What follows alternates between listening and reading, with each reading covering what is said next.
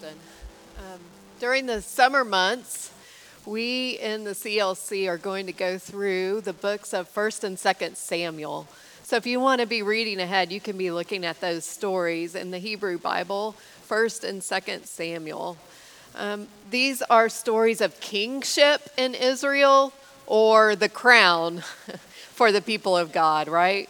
Today is a story that deals with uncertainty. So, this uh, scripture passage is from 1 Samuel chapter 8. I'm going to begin with verse 4. Then all of the elders of Israel gathered together, and they came to Samuel at Ramah and said to him, You are old, and your sons do not follow in your ways. Appoint for us then a king to govern us like other nations. But the thing displeased Samuel when they said, Give to us a king to govern us. Samuel prayed to the Lord, and the Lord said to Samuel, Listen to the voice of the people and all that they say to you, for they have not rejected you, but they have rejected me from being king over them. Just as they have done to me from the day I brought them up out of Egypt to this day, forsaking me and serving other gods, so also they are doing to you. Now then, listen to their voice. Only you shall solemnly warn them and show them the ways of a king who shall reign over them. So Samuel reported all the words of the Lord to the people who were asking him for a king. He said, These will be the ways of the king who will reign over you. He will take your sons. He will appoint them to his chariots and to be his horsemen and to run before his chariots. And for the next eight verses, Samuel continues to tell the people of the many ways the king will take from them but the people refused to listen to the voice of Samuel. They said, No, but we are determined to have a king over us, so that we also may be like other nations, and that our king may govern us and go out before us and fight our battles. When Samuel had heard all the words of the people, he repeated them in the ears of the Lord. And the Lord said to Samuel, Listen to their voice and set a king over them. Samuel then said to the people of Israel, Each of you return home. And then in chapter 11, Samuel said to the people, Come, let us go to Gilgal and there renew the kingship. So all the people went to Gilgal, and there they made Saul king before the Lord. There they sacrificed offerings of well being before the Lord, and there Saul and all the Israelites rejoiced greatly. This is a story of God for the people of God. Thanks be to God. Samuel is Israel's last judge. He's a prophet. His leadership looks much like the leadership of Moses. When there's a problem in the community, the leader cries out to God, and then God brings the resolution.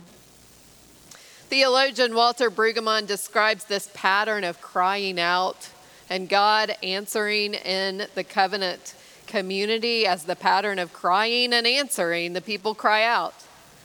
And then their mediator uh, brings a solution to them through God, from God. The name Samuel uh, sounds a lot like the Hebrew phrase, heard by God. So, Samuel is the right guy for this job to be a mediator between the people and God. He is heard by God this pattern of crying out and answering works for the Israelites until it doesn't. And it doesn't. This week I was, I was passing through the room where the television was on, and I heard um, the phrase compliment sandwich. Do you remember that phrase from a couple of years ago? compliment sandwich when you want to give someone direction or you want to give them an instruction or criticism. You start with a compliment and then you give them the directive and then you end the whole thing with another compliment. So I found an article in Psychology Today online that was titled No One Wants to Eat Your Compliment Sandwich. The basic reason the article gave is it just is confusing for people. Well, so consider the scripture passage we have for this morning. The Israelites approached Samuel with this tasty treat You are old, give us a king, your sons are corrupt. It's definitely not confusing, it's very direct. But the Israelites certainly didn't get that memo of the compliment sandwich. They butter Samuel up with, You're old and your sons are corrupt. Now, I don't know if it's intended to be an insult. I really don't. It might very well just be a truth. Samuel has aged, and his sons don't walk in his ways. They're in bad shape. But the words certainly must sting for Samuel. But I get it. When things are uncertain in my world, when I'm anxious, when change is on the horizon, I bark.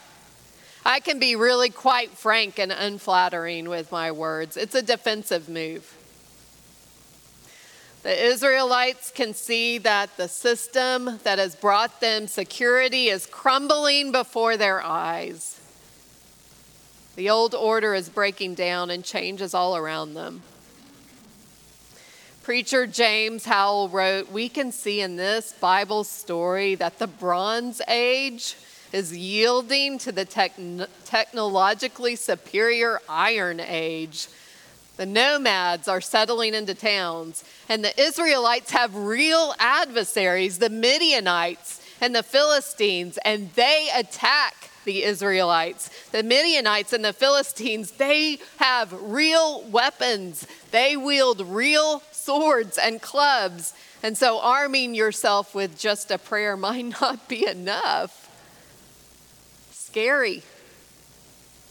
They ask for a king, like the other nations that they're coming into contact with, to protect us, they say, to fight our battles.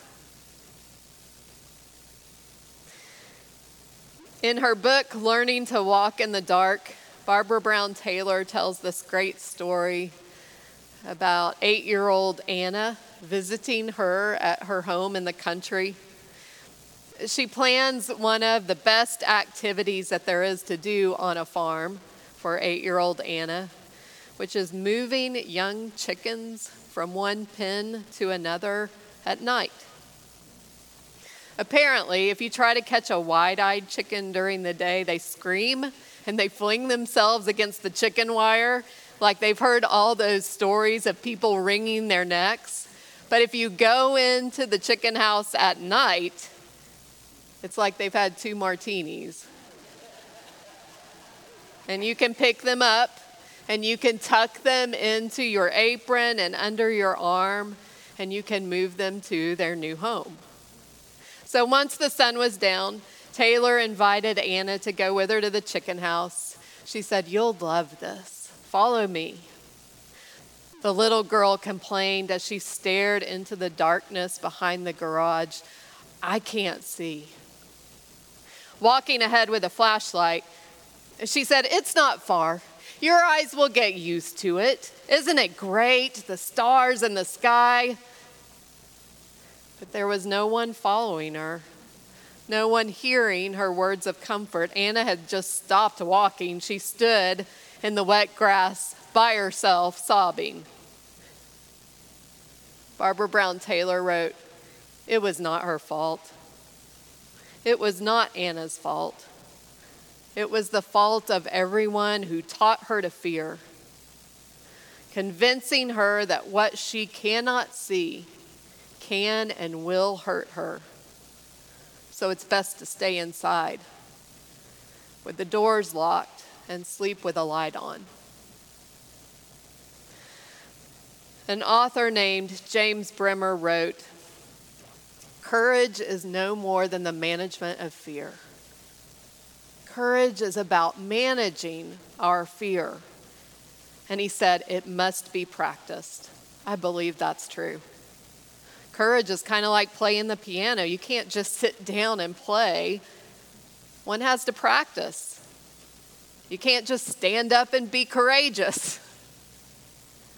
One has to practice. Bremer says, and I believe it, that children need an easily obtained, cheap, renewable source of something scary but not actually dangerous, like darkness. He said his own courage training was each night putting the empty milk bottles out by the curb. He had to do it when it was dark, and they're milk bottles, so they'll break. So he had to walk really slowly to the curb in the dark. But once he set the milk bottles down, he turned around and ran, ran, ran for the house in the dark. You know, when I read 1 Samuel chapter 8, I have to wonder if the Israelites simply were getting rusty on their practice of courage. The Lord shows up in this passage like a grieved parent. The Lord says to Samuel, They have not rejected you, but they have rejected me from being king over them. It's heart wrenching.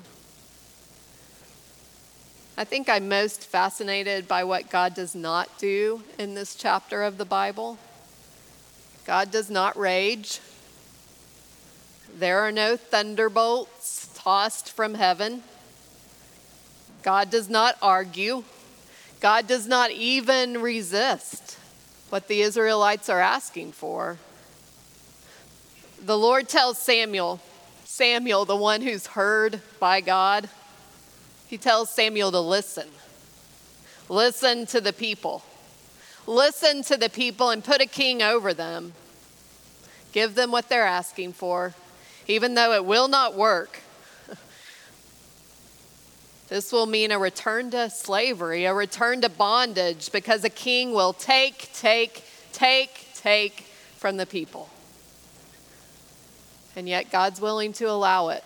God is willing to give them what they ask for. When I look at this Bible story, I see that the one who handles this time of uncertainty, this time of change the best, it's not Samuel, it's not the elders of Israel, but it's God. Whew, that's a bit of a relief, isn't it? Bible scholar Bruce Birch wrote, It is God who is willing to risk. Even against the divine self interest, God knows more and is still willing to risk more, willing to risk the kingdom. And yet, it is through this very line of monarchs that we will consider this summer that God establishes his son, that God places his son in this line of monarchs, opening up God's kingdom to all people. That's the story that is our story. Christian philosopher Dallas Willard taught that God's kingdom has always been present. God's kingdom has always been present from the moment of creation, and God's kingdom cannot be shaken. It is totally good, and it is made accessible to every single person through Jesus the Christ, who most often in the Gospels chooses as a topic of conversation what? the kingdom of God, the kingdom of heaven. Robert Alter says that in this passage in 1 Samuel chapter 8, there is an untranslatable, repeated pun. And Alter uh, translated his own version of the Hebrew Bible into English, so I, I'm going to believe what he says. Alter says that in Hebrew there is this frequent reference in 1 Samuel chapter 8 to the topic of justice. In Hebrew, it's the word mishpat. That Samuel's sons have twisted justice. That a king will pervert justice. And in this story is a call to us to practice justice it's a subtle echo, but I do think that those who are attentive to the kingdom of God, that those who are attentive to the will of God, hear the echo. It's a call to a selfless way of life, to helping the vulnerable, to advocating for others, to rescuing the disadvantaged, to taking a food of groceries to the hungry, to setting the captives free. This is the kingdom of God. You know, even when you and I stand in a prison cell and we close the door tight on ourselves and we throw away the key, the kingdom of God remains at work. Reminding that we are all created in the image of God and we are all meant to live unrestrained.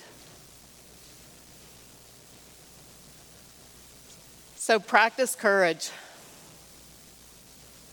Courage is needed. It is needed right now. We are a people called by the divine King to take risks that set the prisoners free. As we prepare to celebrate the sacrament of communion, would you pray with me? Eternal God, we look to you for guidance. We look to you to protect what is significant, what is important. You are the creator of heaven and earth. You formed us in your image and you breathed into us the breath of life. When we turned away and our love failed, your love remained steadfast. You established your Son, who proclaimed the kingdom of God for all people through a flawed and fearful system. On the night in which our Lord and Savior gave himself up for us, he took bread, gave thanks to you, O Lord, broke the bread, gave it to his disciples, and said, Take, eat. This is my body, it's given for you. Do this in remembrance of me. When the supper was over, he took the cup, gave thanks to you, gave it to his disciples, and said, Drink from this, all of you. This is my blood. It is a new covenant poured out for you and for many for the forgiveness of sins. Do this as often as you drink this in remembrance of me.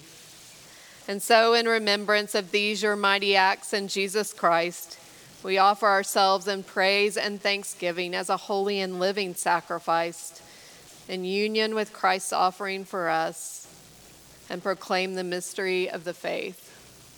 Christ has died, Christ has risen, and Christ will come again. Pour out your Holy Spirit on us gathered here and on these gifts of bread and wine. Make them be for us the body and blood of Christ, that we may be for the world the body of Christ redeemed by his blood.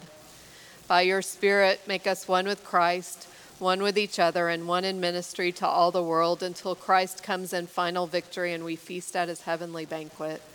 Through your Son, Jesus Christ, with the Holy Spirit in your holy church, all honor and glory is yours, Almighty God, now and forever. Amen. Would you pray with me the Lord's Prayer? Let's pray together. Our Father, who art in heaven, hallowed be thy name. Thy kingdom come, thy will be done on earth as it is in heaven.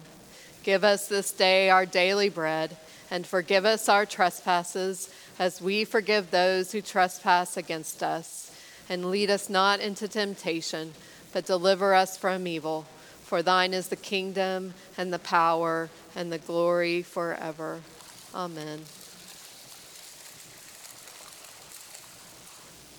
This is the body and blood of Christ given for you. Amen.